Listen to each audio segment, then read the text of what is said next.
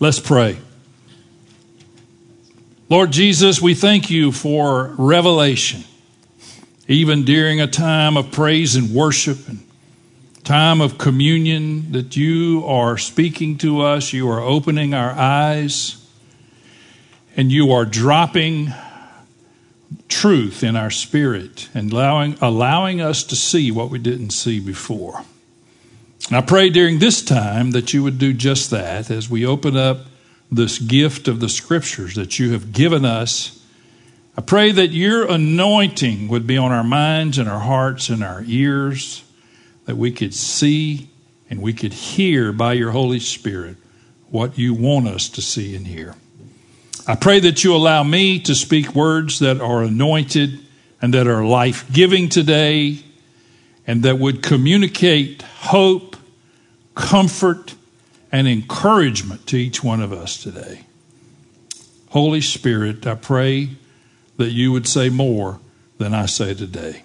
Pray in your name. And everybody said, Amen. Amen. Amen. Well, last Sunday, we talked about uh, being overcomers in this journey of life. Today we're talking about if God is for us. We'll get to that in a moment. If God is for us, of course, that's a, as we'll get to it, that's kind of a rhetorical question. But, but uh, this is this passage that we're going to read is a little bit of a parallel passage to last week's message, uh, overcomers in this journey of life. It's kind of almost the same topic. This, did I have a slide for that, William? I can't remember. No, I didn't. Uh, uh, it, well, I, I, purposely didn't. That's okay. Uh, it's a parallel because it almost says the same thing, but it says it just a little different. Last week we talked about uh, that we should uh, not be overcome with evil, but overcome evil with good. And we talked about the fact that evil is that which is useless or worthless, that which is unproductive, that which doesn't produce in our lives. And goodness, or to be good, is that which brings a benefit. So in the Granger paraphrase, we would say that we should not be overcome with that which is unproductive or useless in our life, but we should overcome that uselessness with whatever brings benefit to those around us and to our life situation. If there's because goodness is not just being nice and not saying bad things to people. Goodness is bringing a benefit to people. And when you encourage someone, that's good because you brought a benefit to them.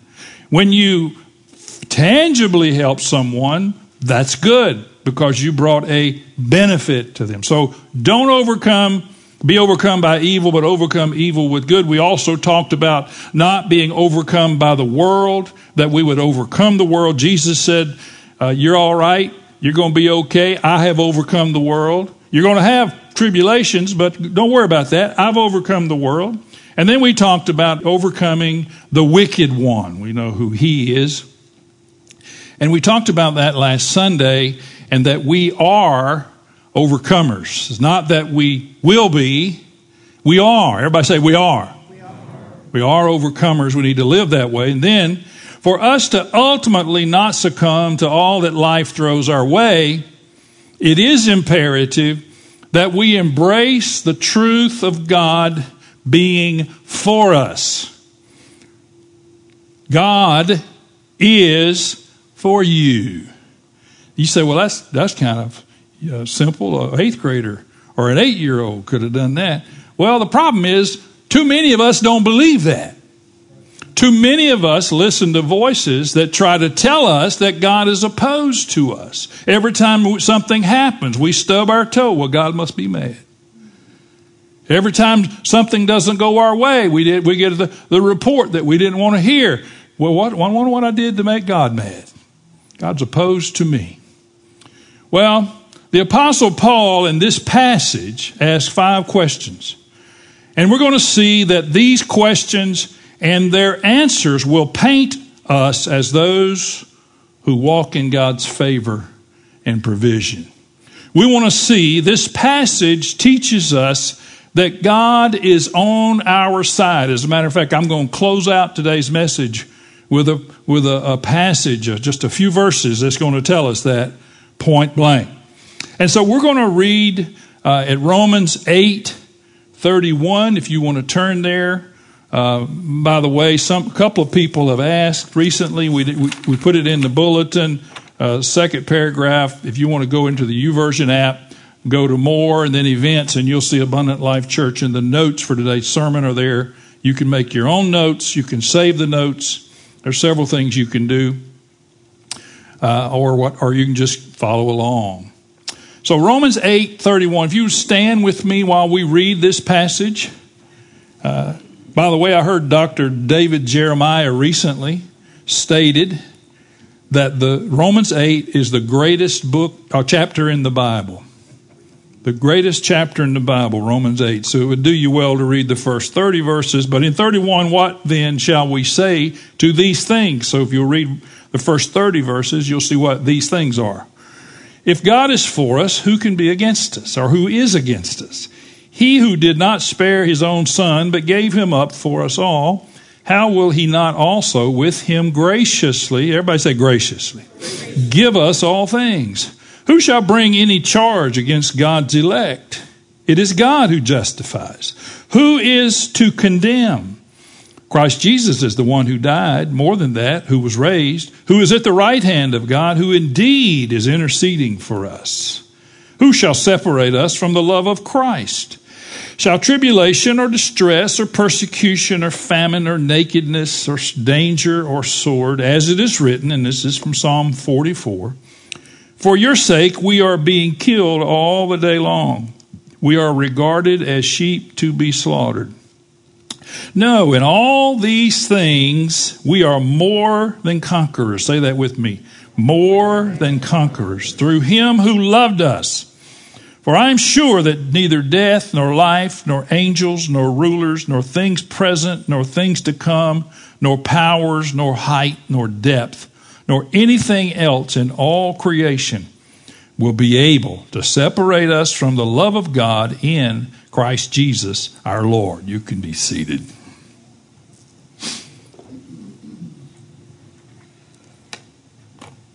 I said, that doesn't light your fire, your wood's wet. In all these things.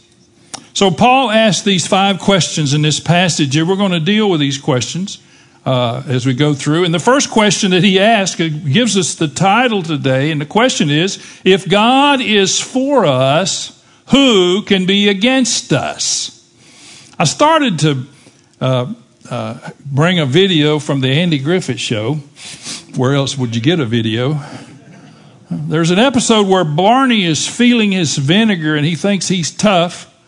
And uh, so he's confronting a guy out in the street uh, because he's had an experience where people have backed down from him. And he's going to confront the guy, and the guy starts to bow up a little bit, but he looks over Barney's shoulder, and who's standing right behind Barney? Andy Taylor. And all Andy did was, and the guy backed down, left, moved his truck, and uh, Barney thought it was all him. You know, scared of me. I could. Who, who, if God's for you, if God's standing right behind you, and the devil comes calling, who's going to be against you? It doesn't matter. It doesn't matter what your strength is. It doesn't matter what your abilities are. As long as you got God standing there on your side, everything's going to be okay. You say, well, this happened and that happened, and I had to go to the hospital, and I got there. It's all going to be okay at the end of the day. Is it okay now? Yeah, it's okay now. It's okay now. And, and really and truly, it, it says if God be for us, or if God is for us, who could be against us? You would not be violating the veracity of the scripture if you change that to since God is for us.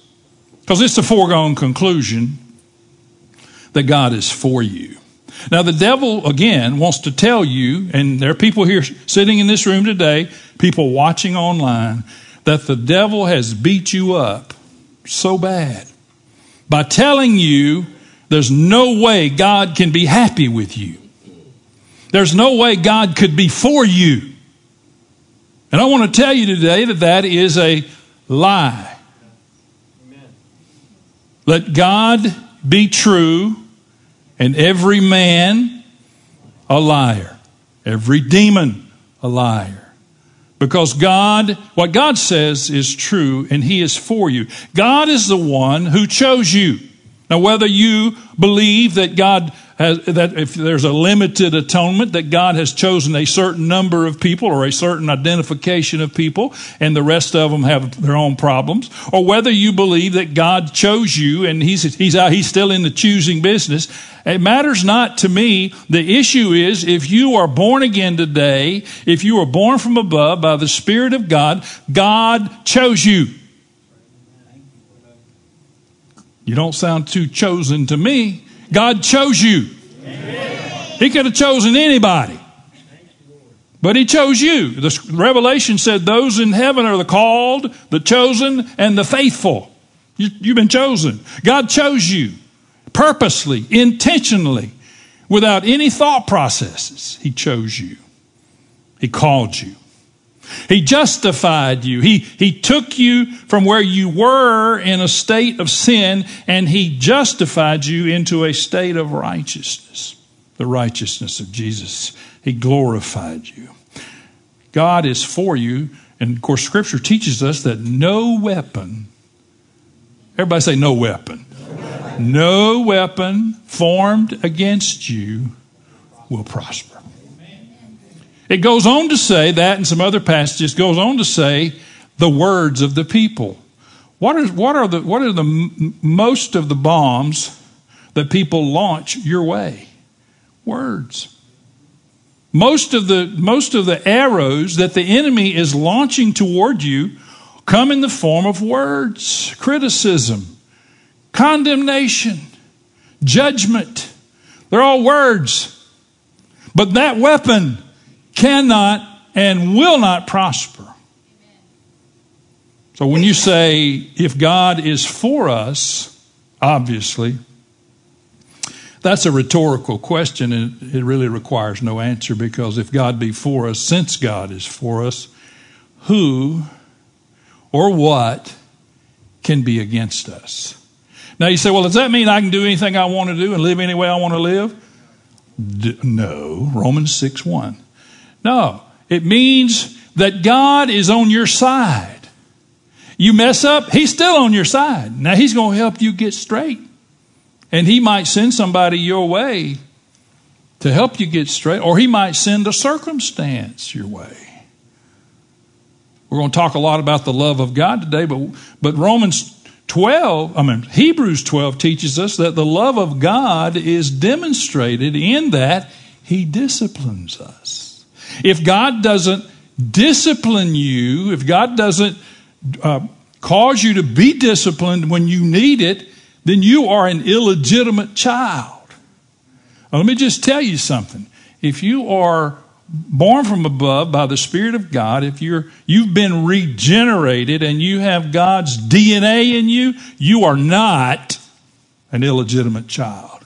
So you can expect your father to discipline you. Now, I know we don't want love to look like that. We want love to be syrupy and ooey gooey and all that. Ooh, that's not what it is. It can be that, but that's not all that it is. Second question How shall he, God the Father, not with him, Jesus the Son, graciously give us all things? Why or would God withhold from you? Would God withhold from you that which He has purposed for you? Well, I'm not good enough. Well, you wasn't good enough to begin with. You wasn't good enough to be saved. You weren't worth saving. I wasn't worth saving. And yet, God, because of God, saved us you know, we've talked about this before. He didn't look at any of us and say, now there's a pretty good specimen right there. I, I think we, I think we got something to work with right there. Let's, let's, you know, it wouldn't take much to clean that one up, make it work. You know, I've heard people say, well, boy, so and so could get saved. They could really, well, sometimes that's true, but the truth is, we don't, God doesn't save us because of our usefulness. He doesn't save us because of anything to do with us. He saves us because of who He is. Thank God He does. And that's His love demonstrated. So, how shall He withhold from us? It says He did not spare His own Son. It says that He delivered His Son up for us all. So, how in the world would He withhold His blessing, His favor, His encouragement, His power, His strength? How would He withhold all of that from us if He's going to give His only Son and deliver Him up for us all? And us all, everybody do this right here. That's part of the all. You're part of the all. He delivered Jesus up for you and for me and for humankind. Octavius Winslow was a contemporary of Charles Spurgeon, and he summed it up this way Who delivered up Jesus to die? It wasn't Judas for money, it wasn't Pilate for fear, it wasn't the Jews for envy, but it was the Father for love, for agape. Because God so loved the world. Sometimes, this is extra. Sometimes we Christians don't love the world very much. Sometimes we look out there at the world and, and, and uh, all the things they're doing or not doing, and we don't have a lot of agape for the world. Some of you have watched headlines in the last couple of days, and there's parts of the world that you want to take a belt to. See? And me too. But God so loved the world that he gave his only son. He did not spare his son, but he delivered him up for us all. We can't, communion's not the only time that we need to be cognizant of that. Every day, every hour, we need to remember that in giving his son to us, he gave us everything. Well, God, I want a new car. I want a new house. I want a new set of clothes. I, all that's good. But that's not what he's talking about necessarily. He's saying he's going to give us all good things. Well, you can't get any better than a man give his life for you. As a matter of fact, most of us can, and I just did quote John 3.16, but if you want to memorize a verse, memorize 1 John 3:16. This is how we know what love is. That a man would lay down his life for his brothers. 1 John 3:16. Jesus did. He demonstrated that in giving his life. Third question. Who's going to bring a charge against those that God has chosen? Now think about that question. Who's going to bring a charge against those whom God has chosen. Well, first of all, you got to remember God chose us. God chose you, He chose me. He chose us. well, I thought I chose God. Well, you got your theology backwards. Jesus told the disciples in John, I think it's 15, 16, uh, you, you didn't choose me. They didn't have enough sense to choose him. And if we'd have been there, we wouldn't have had enough sense to choose him. He said, You didn't choose me. I chose you. I, laid my finger on you and chose you. I mean, he's walking down the seashore, and, and Peter and Andrew and James and John are there working, sewing their nets and getting things ready to go fishing. And Jesus walks by. It wasn't the first time they met him, but they didn't expect to see him. He just walks by and he said, Hey, uh, if you'll come follow me, I'll teach you how to fish for men. They knew how to fish for fish, but he said, I'll teach you how to fish for men. Well, naturally, they jumped up. James and John, it said, left their father Zebedee. They jumped up and started following Jesus. He chose them. And they were a mess. I mean, you got James referred to Peter lopped off the guy's ear because he missed. And you got Peter who's impetuous and saying bad words at the trial. You got James and John who wanting to call down fire and thunder on people because they disagreed with Jesus' theology. Boy, I'm glad some of y'all can't do that. Really glad. who's going to bring a charge against God's chosen people? Well, obviously, nobody. They can try. Pulpit commentary says if, if neither God charges nor Christ, the judge, condemns, who can do either? If God's not going to charge someone, and if Jesus is not going to condemn us, who's going to, who else can do it? The apostle next goes on to say that there being none to charge and condemn us at last, so also there is none that can remove us from our state of acceptance now. Who, who's going to remove me? Nobody. Who's going to remove me out of the confines of God's agape? No one. Who can bring that charge? It's God who justifies us. And if it's God who justifies us, all accusations will fall to the ground. The scripture identifies Satan as the accuser of the brethren, accuser of God's people. Those accusations fall to the ground. Why do they fall to the ground? Because they're making accusations against those whom God has chosen. If God has chosen you, He has justified you. And if God has justified you, there can be no accusation lobbed against you that will land.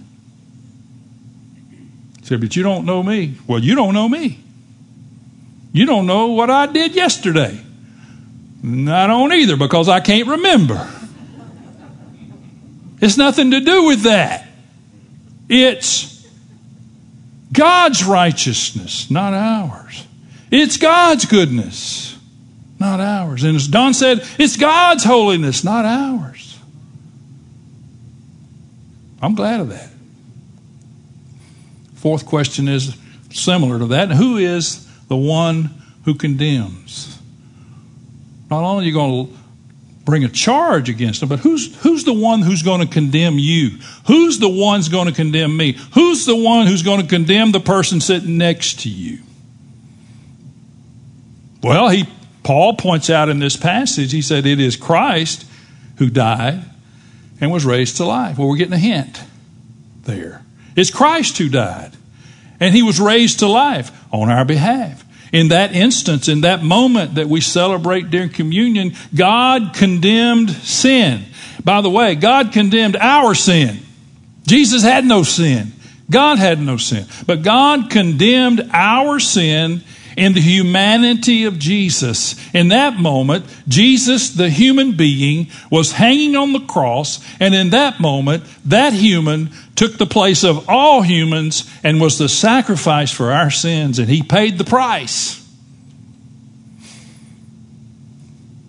For what the law could not do, in that it was weak through the flesh. By the way, the law was not weak.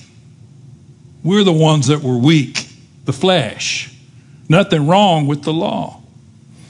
What the law could not do, in that it was weak through the flesh, God did by sending his own Son in the likeness of sinful flesh on account of sin. And he condemned sin in the flesh. By the way, we you know this, but I'm going to say it anyway. So Jesus knew no sin. Jesus was without sin. He was tempted in every way that you and I are tempted, yet he was still without sin. So he came in the likeness of sinful flesh. Of course, at that moment on the cross when the Father turned away and Jesus cried out, My God, my God, why have you forsaken me?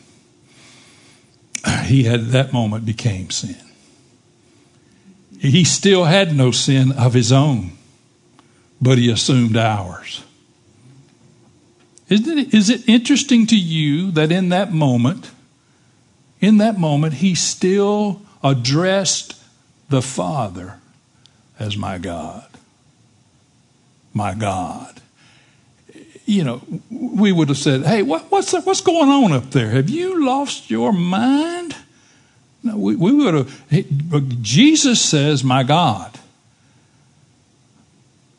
why have you forsaken me? Why do I not feel your presence at this moment? Why do I feel that you have turned away? Why do I feel that you are not looking upon me.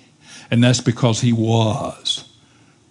He didn't just take our sins, that's biblically accurate, but he was sin at that moment. And he bore our sin. Teach, the scripture teaches us that he redeemed us from the curse or the condemnation of the law. What is the curse of the law? The curse of the law is that we couldn't do it. The curse of the law is here's the standard. This is what God's righteousness expects of us. And the curse of the law is we can't get there. You can't get there are no amount of works, good works that you can do to earn salvation. There is no amount of works that you can do to get to that standard that is set by God's law. So that's the curse we were under. But Jesus redeemed us from that curse by becoming a curse for us. Scripture says in the Old Testament, Cursed is he who hangs on a tree. Jesus became that curse. He hung on the tree and he died of course, here's the good part he was raised to life, he didn't stay dead. He didn't stay. Without the resurrection, there's no salvation, people. Without the resurrection, the gospel is not complete. Jesus was raised to life after hanging on the cross for us. It's not just that he rose from the dead, but he was raised by God the Father through the power of the Holy Spirit. And he demonstrated in so doing God the Father's acceptance of the sacrifice that Jesus made on your behalf. And that is, by the way, the only satisfactory basis for our being justified. And that is that the Father vindicated the Son by raising him from the dead, having been the embodiment of sin. And yet, when Jesus died and was buried, our sins were buried with him. When Jesus went into that tomb, and Joseph of Arimathea and Zacchaeus, when they went into, not Zacchaeus, Nicodemus, I knew it ended in us, but when they took that body, Zacchaeus was too short. He couldn't have done it.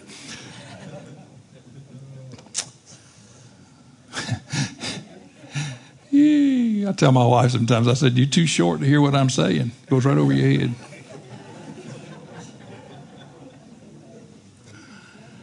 Joseph of Arimathea and Nicodemus took that body and they took it down to that tomb which belonged to Joseph and they placed it in that tomb. Our sins were buried with him. But when he was raised to life, where were the sins? They were cast as far as the east is to the west. They were cast into the sea of forgetfulness. They, the, they, they didn't just disappear, but they, their uh, penalty, their debt had been satisfied. And so he walked out of that tomb. I assume he walked. He could have flew out. I don't know. He walked out of that tomb minus our sin. They were gone. They were paid for. And here we are today in 2021, mully grubbing around, worrying about every little old thing and, and, and uh, every little old problem that we have and hang up that we have. And God's got to be mad at me because I stubbed my toe last week. All this nonsense. And Jesus left your sins in the tomb or they went somewhere, but they didn't come out with him. That's why Romans 6 can say, if we've been buried with him in baptism, we shall be raised in newness. Everybody say newness of life. New life. He was raised from the dead. Paul t- teaches us in this passage that he is now at the right hand of the Father, making intercession on our behalf. This is old school theology. You've, it's not the first time you've heard that, but maybe you have forgotten that you have an advocate making intercession for you with the Father. Jesus' pre- uh, presence at the Father's right hand is evidence of a completed work of atonement. His, his presence there is a testimony that his work was completed and was successful. Hebrews says, after making purifications for sins, he sat down at the right hand of the majesty on high. Why could he sit down? Because it was done. Nothing else left to do. It was a completed work, and, he, and when it was really finished then. So, who can condemn you? The only one that could condemn you, and the only one that could condemn me, is the one who died. He's the only one that has the right. And as he said to the woman caught, quote unquote, in adultery, neither do I condemn you. But he did say, now go sin no more. Don't keep doing what you've been doing, but I'm not going to condemn you. Romans 8 1.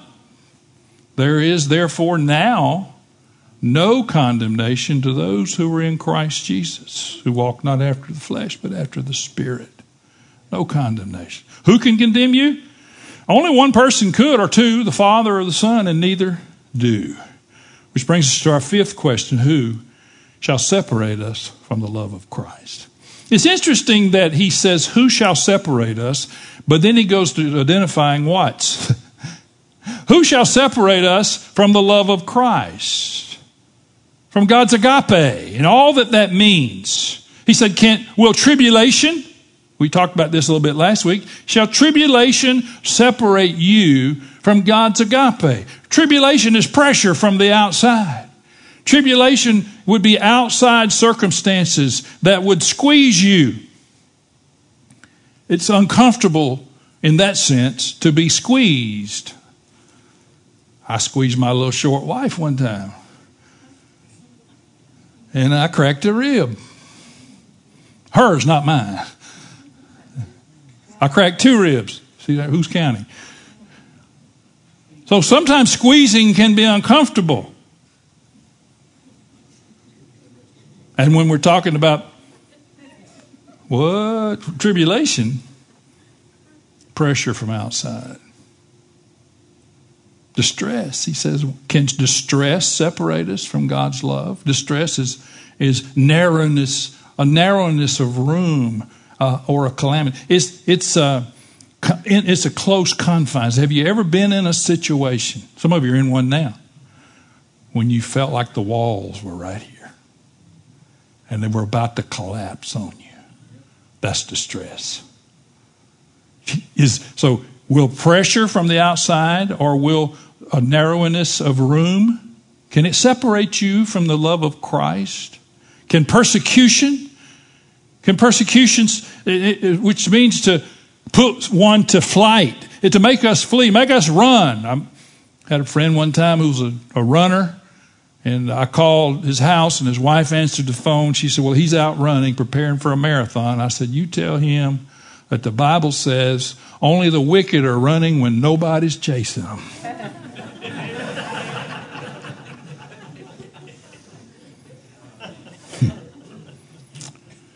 But persecution is, the, is people are chasing you. Maybe not in reality, but figuratively speaking, people are chasing. That's person. Is that going to separate us from the love of Christ? Famine or nakedness. Now, we don't want to get too graphic here, but we're just talking about having a lack, a lack of food, a lack of clothing, a lack of necessities. Would that separate us from the love of Christ? Would we want to be separated? Would we be angry at God if we're in tribulation and distress and persecution?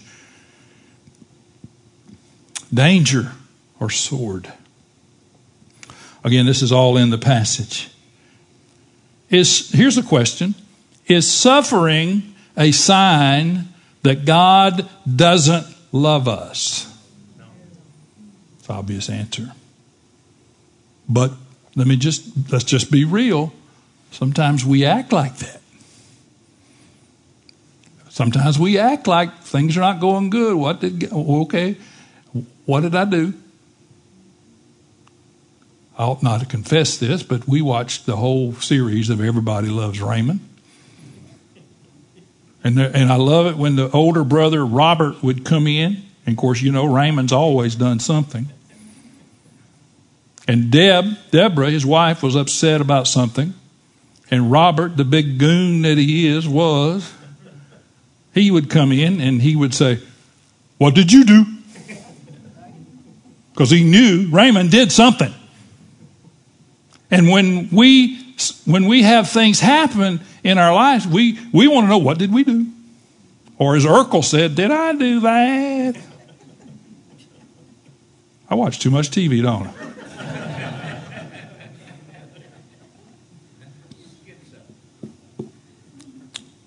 Paul quotes Psalm 44 22 to remind us the suffering has always been a part of God's package. For your sake, we're being killed all the day long as we are regarded as sheep to be slaughtered. It's always been part of the, part of the deal that we have opportunity to suffer with Jesus Christ and for him. By the way, these sufferings have no power to subdue us. No power. In all these things, he finishes out this passage. In all these things, everybody say, in all these things, we are more than conquerors. This is, this is the, as, as this musical piece began in verse 31, we are we reaching a crescendo as we reach the end of the passage. And the crescendo peaks when we find out that we are more than conquerors. More than conquerors. The word there, I don't do this very often because I don't want you to think I, I do know. I do know. I told you this. I do know a little Greek. He has a sandwich shop in New Orleans. But I, but I can read. Huper Nikeo. And that's not speaking in tongues, that's just the word huper Nikeo is the word, and actually the words more than conquerors, it's just one word in the Greek. Huper Nikeo. Huper, H U P E R, anytime you see that in Greek, it means over or over and above. Whatever you know, then the next part of it tells you what you're over and above. Over and above. Last week, we dealt with the word nikeo, which simply means to conquer or to have victory in the face of obstacles. So if you combine those two, you get this word to conquer over and above. So we are not just conquerors in the passage we're reading today, we are over and above conquerors. Now, let me just identify for you that if you're going over and above something, it may not disappear. As I said last Sunday, sometimes God will take the thing away from us that's facing us, but sometimes He just gives us the grace to go over it. It's one who is super victorious, who wins more than an ordinary victory overpowering in achieving abundant victory. In other words, there's no doubt about it. No doubt about it. That if you're more than a conqueror, you have went over and above whatever's. And that again, it may be there. It may still be there. It's like I like to say that you might find yourself in the middle of a storm. But the key is not that you get out of the storm. The key is to make sure that the storm does not get in you. You can be in the middle of a storm without the storm getting in you, without, being, without affecting you and how you respond. Our circumstances might not change, but our position does, where we are in relation to it. Verse 39 is the answer of finality when he says, height, nor depth, nor anything else in all creation will be able to separate us from the love of God in Christ Jesus our Lord. And that's every facet, every aspect of the love of God. Christian people are not guaranteed immunity to temptation, tribulation, or tragedy, but we are promised victory over them. Everybody say over. God's pledge is not that suffering will never afflict us, but that it will never separate us from His love. We can make it.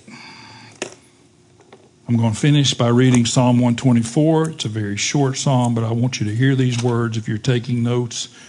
Uh, you might want to write that down. If you're looking at the notes in YouVersion app, I think they're already there. This Bible used to have a Psalm 124 in it. It's got a lot of Psalm 119 in there, I can tell you that. Here we go. Let this be our testimony. I tell you what, why don't you stand while I read this and we'll dismiss.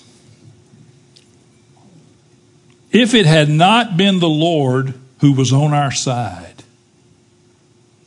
already good, isn't it? Let Israel now say, if it had not been the Lord who was on our side when people rose up against us, then they would have swallowed us up alive. When their anger was kindled against us, then the flood would have swept us away. The torrent would have gone over us. Then over us, don't miss over more than conquerors, over and above, over us would have gone the raging waters. Blessed be the Lord, who has not given us as prey to their teeth.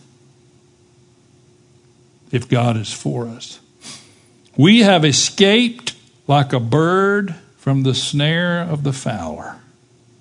The snare is broken, and we have escaped. Our help is in the name of the Lord who made heaven and earth. The Lord is on your side, and because of that, we are more than conquerors.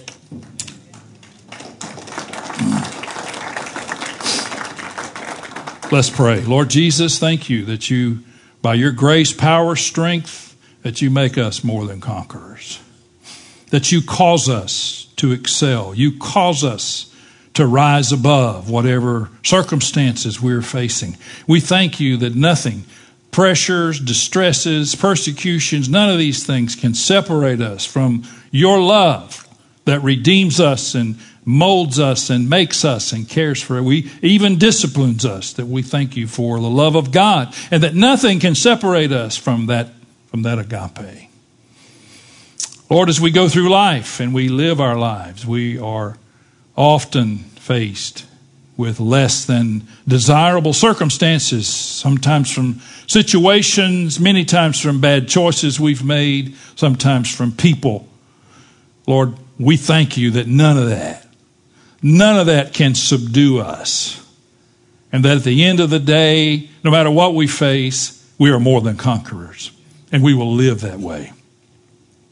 We pray for more grace. We pray for more strength. We pray for more power as we walk this walk of the Christian life. Lord Jesus, I thank you for those under the sound of my voice today and what they have received from you, your Holy Spirit that we would walk out of here with a deposit that we did not walk in here with. I pray in the name of Jesus. And everybody said, Amen. God bless you. You're dismissed.